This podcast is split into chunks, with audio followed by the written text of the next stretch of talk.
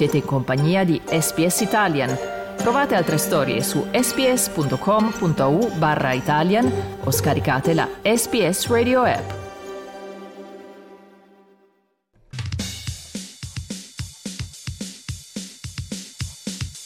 Gli azzurri, i campioni del mondo.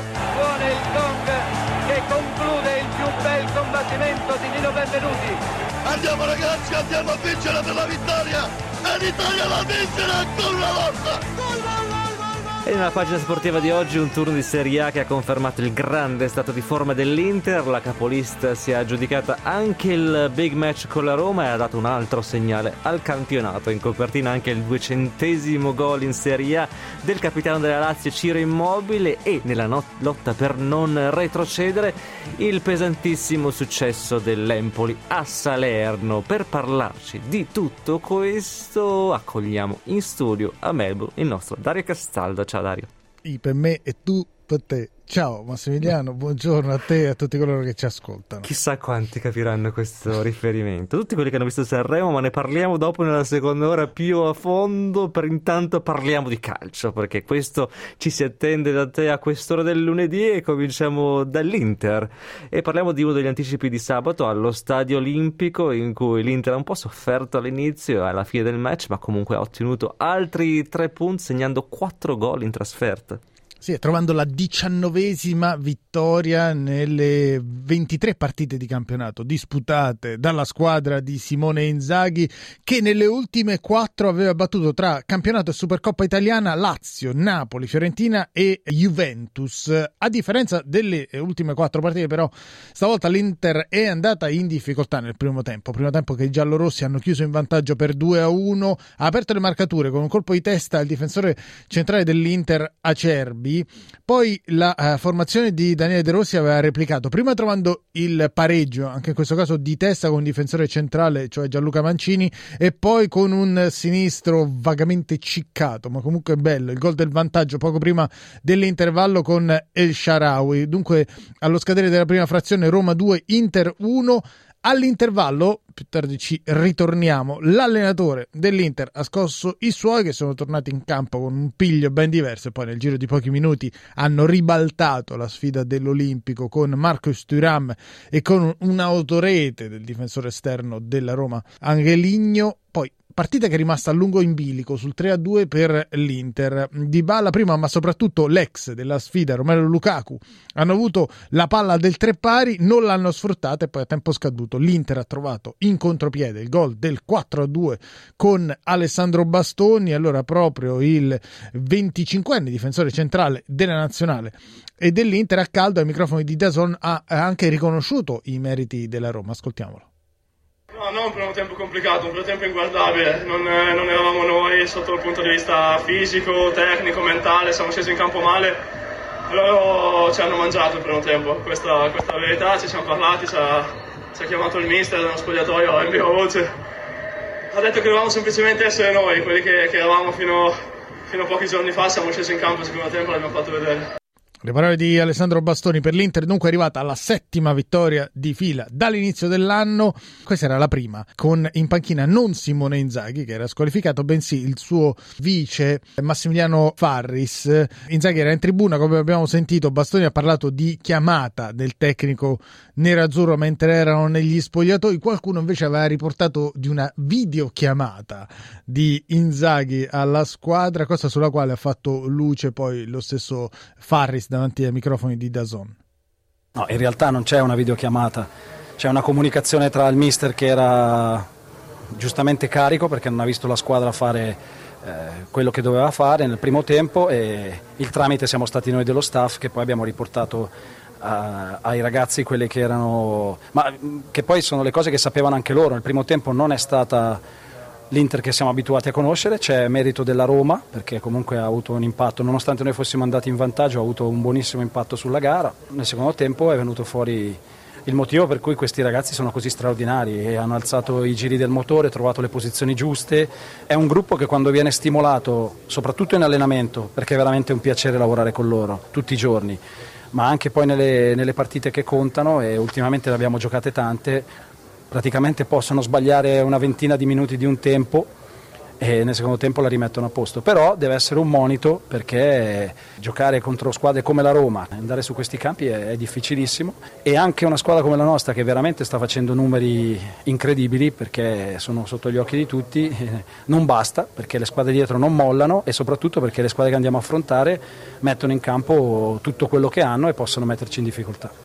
Massimiliano Farris, vice di Simone Inzaghi sulla panchina dell'Inter, vice già di Inzaghi ai tempi della Lazio, quindi ha lavorato con Inzaghi dal 2016 in poi, ha detto che il eh, mister era carico, carico, che nel gergo vuol dire che praticamente Inzaghi era nell'intervallo isterico e inalberato, elettrico come una mangusta e però insomma diciamo che l'effetto eh, sperato è stato raggiunto, ottimo secondo tempo dell'Inter Inter che è andata a vincere dunque 4-2 allo Stadio Olimpico. Per la Roma, prima sconfitta dell'era De Rossi che aveva vinto le prime tre sulla macchina dei giallorossi, sconfitta che non ridimensiona la Roma ma che comunque allontana la squadra capitolina dal quarto posto, eh, riscatena un po' il dibattito sulle potenzialità della squadra che qualcuno, per fortuna pochi tifosi della Roma ancora rimpiangono nella sua versione ermetica e compatta a difesa della sconfitta onorevole da attribuire magari poi all'arbitro arbitro o al VAR nella gestione precedente. Viceversa, la Roma contro l'Inter stavolta l'è giocata. Nel primo tempo ha messo sotto la capolista come forse non era eh, riuscita a fare nessuna squadra quest'anno. Nella ripresa ha avuto le chance di pareggiare, però alla fine la Roma ha incassato eh, 4 gol. Quindi rispondendo alla prima domanda dello studio di Dazon, l'allenatore della Roma, Daniele De Rossi, ha detto che la strada è comunque quella giusta.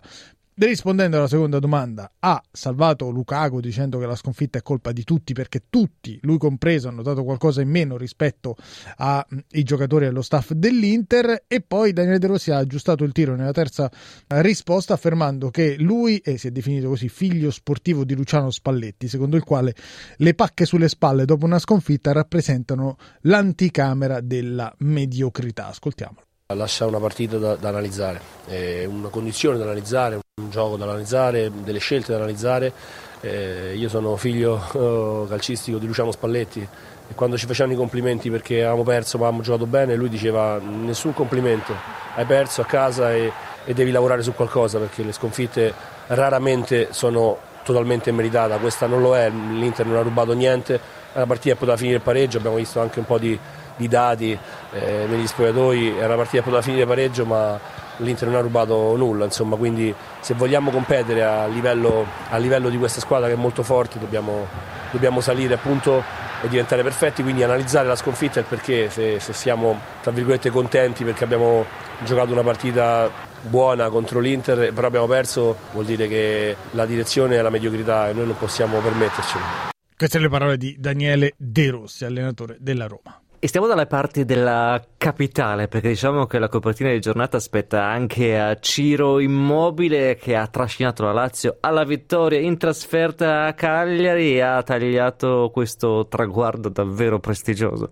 Sì, eh, partita prima. La Lazio ha vinto 3 a 1, autorete di De Iola dopo 26 minuti, che ha portato in vantaggio i biancocelesti. Ciro Immobile ha segnato per la Lazio, poi alla fine Felipe Anderson ha chiuso la sfida sul 3 a 1.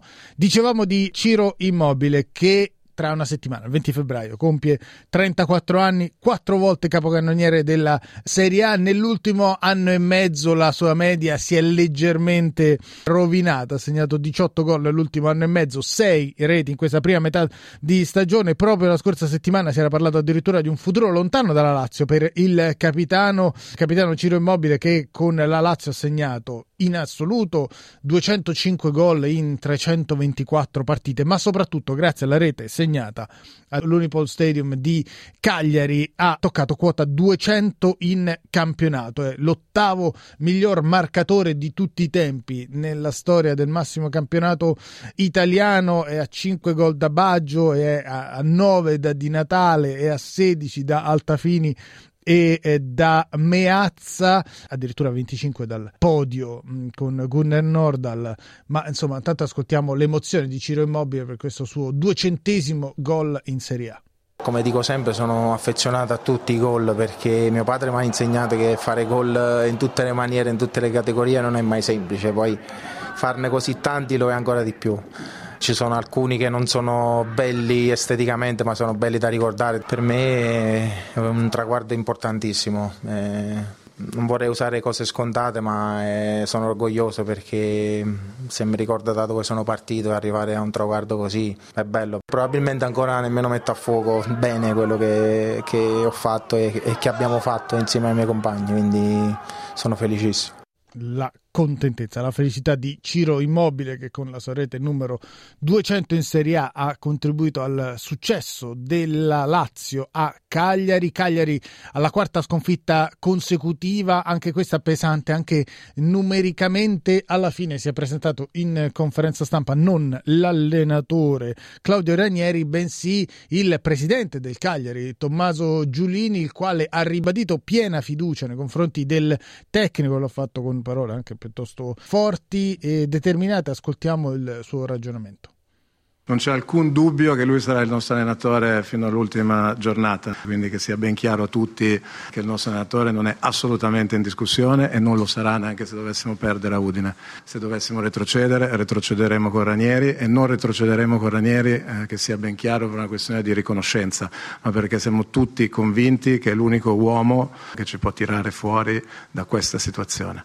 Abbiamo fatto qualcosa di meraviglioso anche grazie a lui l'anno scorso, ha fatto delle stagioni fantastiche quando io ero ancora un bambino, eh, ma non è questo il motivo. Eh, il motivo è perché oggi abbiamo un tecnico che ha l'esperienza per tirarci fuori questa situazione e ha i valori per tirarci fuori questa situazione e ne vogliamo uscire con lui perché è un, è un tecnico di altissimo livello, oltre che essere una persona di altissimo livello. Oggi eh, il problema della squadra è prevalentemente di testa, da qualche giornata a questa parte e quindi chi meglio di lui per lavorare sulla testa di questi ragazzi per cercare di venire fuori da questa situazione. La massima fiducia a Claudio Ranieri, espressa dal presidente del Cagliari, Tommaso Giulini, dopo la sconfitta per 3-1 in casa contro la Lazio. E intanto si è concluso l'altro incontro di cartello di giornata, quello tra le vincitrici degli ultimi due scudetti, Milan e Napoli, alla vigilia del quale era stato evocato lo spirito di Luciano Spalletti anche lì. Cominciamo dalla cronaca, anzi, ascoltiamo subito dalla uh, voce di Pierluigi Pardo per uh, Dazon il gol che ha deciso la sfida. L'ha messo a segno al 25 del primo tempo Teo Hernandez su assist di Rafael León. Hernandez nell'incontro Giroud va a legare il gioco verso Leao. Verticalmente Leao con i tempi giusti per Hernandez! Per l'1-0 semplice nel calcio è quasi sempre la più efficace e ne abbiamo avuto un esempio. Vantaggio rosso-nero buco difensivo del Napoli spietato sotto porta eh, andava bene il nome di questo file tu non puoi farti questi. Non possiamo fare questi scambi così a insaputo di chi ci ascolta. Lo, allora, lo diciamo, vuoi dirlo tu pubblicamente? Ma no, c'era, c'era, c'era, l'autogol Gattipardo la scorsa settimana, eh, quindi in questo caso è... c'era il Teopardo, che è un altro felino. Eh, Lasciate eh, che, che, si diverta, che, dai. Esatto, così in qualche modo una piccola soddisfazione personale. Dall'altra parte si è tolto parecchie soddisfazioni personali, ma non so quanto effettivamente bene abbia fatto a tutto l'ambiente il presidente del Napoli, De Laurentiis che alla vigilia della sfida si è presentato alla stampa, la solita conferenza stampa fiume del patron dei campioni d'Italia, quale ha raccontato una serie di retroscene relativi per esempio all'esonero di Rudy Garcia, eh, anche relativi ai cambiamenti eh, societari ad alcuni giocatori e ha spiegato quando si è rotto qualcosa con Luciano Spalletti eh, lo scorso anno, appunto dicevamo è stato rievocato Luciano Spalletti in un certo senso che aveva abituato fin troppo bene Aurelio De Laurentiis, il quale dopo aver visto la sua squadra dominare il campionato si aspettava come minimo una finale Champions. Ascoltiamo. Dov'è che io ci rimango non male, malissimo? Nella uscita dalla Champions, perché io mi aspettavo di poterla vincere, perché se è andato a un passo l'Inter che ha chiuso a 20 punti da noi il campionato, per quale motivo io non dovevo andare in finale e poi ce la giocavamo fino all'ultimo. E allora, boh, lì veramente sono rimasto molto ma molto male, perché sai, vincere lo scudetto importantissimo dopo 33 anni, ma se vincevamo pure la Champions, era una roba che mi declinava già, anche se andavo in finale, mi avrebbe declinato la partecipazione al campionato mondiale della FIFA che vale circa 100 milioni di possibili investimenti ulteriori. Eh, insomma, ci è rimasto male per i mancati guadagni di una possibile finale Champions, una mancata qualificazione alla fase finale del mondiale per club, ma anche perché in un certo senso si era illuso che il Napoli, che aveva vinto, stava vincendo il campionato con un ampio distacco nei confronti della concorrenza, dovesse sbaragliare tutti anche in Champions, evidentemente non consapevole del miracolo sportivo che stava facendo Luciano Spalletti. Insomma, fatto sta che c'è di nuovo il Milan sulla strada del Napoli, Milan che appunto aveva eliminato lo scorso anno nei quarti di Champions la formazione partenopea che adesso l'ha battuta 1-0 sul campo, spedendo il Napoli addirittura al nono posto della classifica. Leggiamo adesso i risultati di classifica o ce li teniamo per dopo la pausa? O intoniamo la canzone di Joliet per, per consolare i nostri tifosi partenopei, Dario. Eh, dai, vai. Ascoltiamo più tardi in originale, magari dopo la pausa facciamo un po' il punto della situazione. Cosa dici? A tra poco.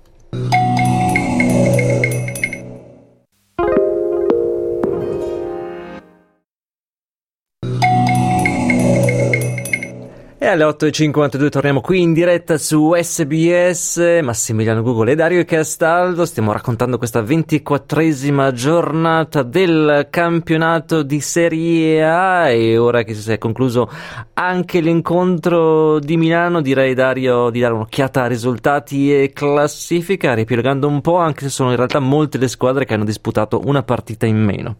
Sì, formalmente la ventiquattresima giornata del campionato di Serie A, ma sono la metà delle eh, squadre che hanno disputato effettivamente 24 partite. Comunque, giornata numero 24 che si è aperta nel venerdì italiano con la vittoria dell'Empoli a Salerno per 3 a 1 e proseguita poi nel sabato italiano con gli altri successi esterni, quello della Lazio a Cagliari per 3 a 1 e quello dell'Inter a Roma per 4 a 2. Poi Sassuolo Torino 1 a 1 nella domenica italiana Fiorentina, Frosinone 5 a 1, Monza Verona 0 a 0, Bologna Lecce 4 a 0, a Genova Atalanta batte Genoa 4 a 1, poco fa come detto battuto il Milan, ha superato il Napoli per 1-0. La giornata si concluderà poi all'alba di domani con la sfida tutta bianconera tra Juventus e Udinese in classifica. Guida l'Inter a quota 60 punti, poi Juventus 53, Milan 52. Juventus e Inter hanno una partita meno rispetto al Milan. Dopodiché Atalanta 42, Bologna 39,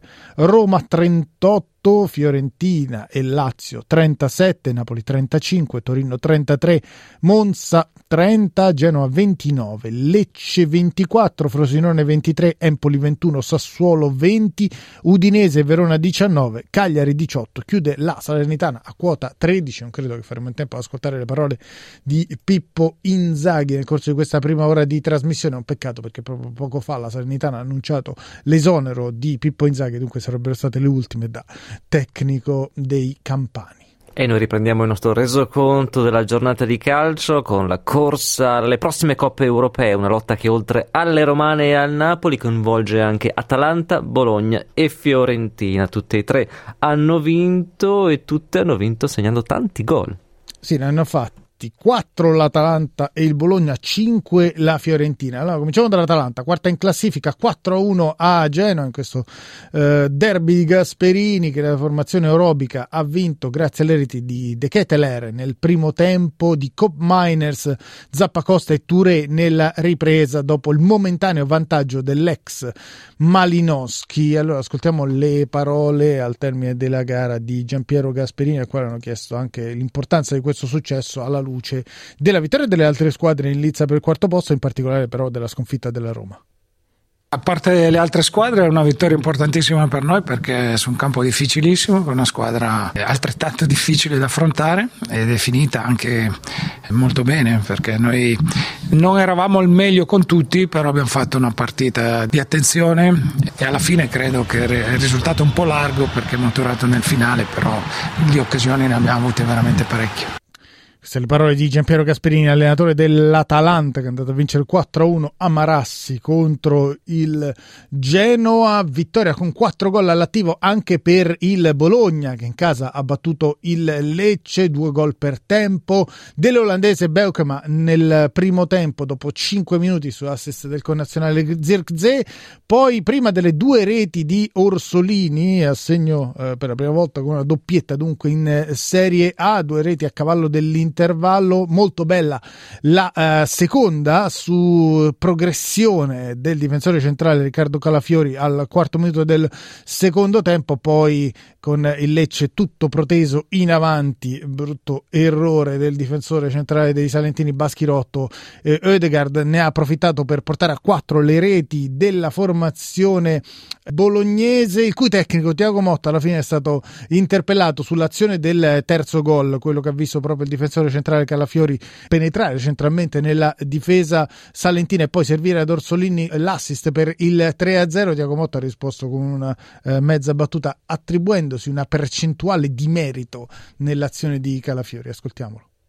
Sì, mi prendo il merito sì, del 0,0001%. Eh, alla fine le decisioni se la prendono loro in campo, eh, sono i veri protagonisti di questo, di questo, sport, non vengo a fare l'ipocrita oggi a dire che l'abbiamo fatto e l'ho provato, non è vero. Questo parte da, dai ragazzi che hanno veramente spirito giusto, voglia giusta, qualità, giocando in un modo molto altruista, collettivo, e questo ci porta a vedere delle azioni così in campo bellissime dove Riccardo va a finire un'azione bella ma prima altri giocatori hanno fatto hanno fatto delle cose straordinarie la battuta di Tiago Motta è caduta un po' nel vuoto, peccato, perché lui in genere è piuttosto contenuto, per una volta che si era lasciato andare nessuno ha colto la, la battuta. e quindi non ci proverà più. No, secondo me prima del 25 non lo risentiamo così. Autoironico, Tiago Motta, allenatore del Bologna che sale da solo al quinto posto in classifica, tanti gol e tre punti anche per la Fiorentina al primo successo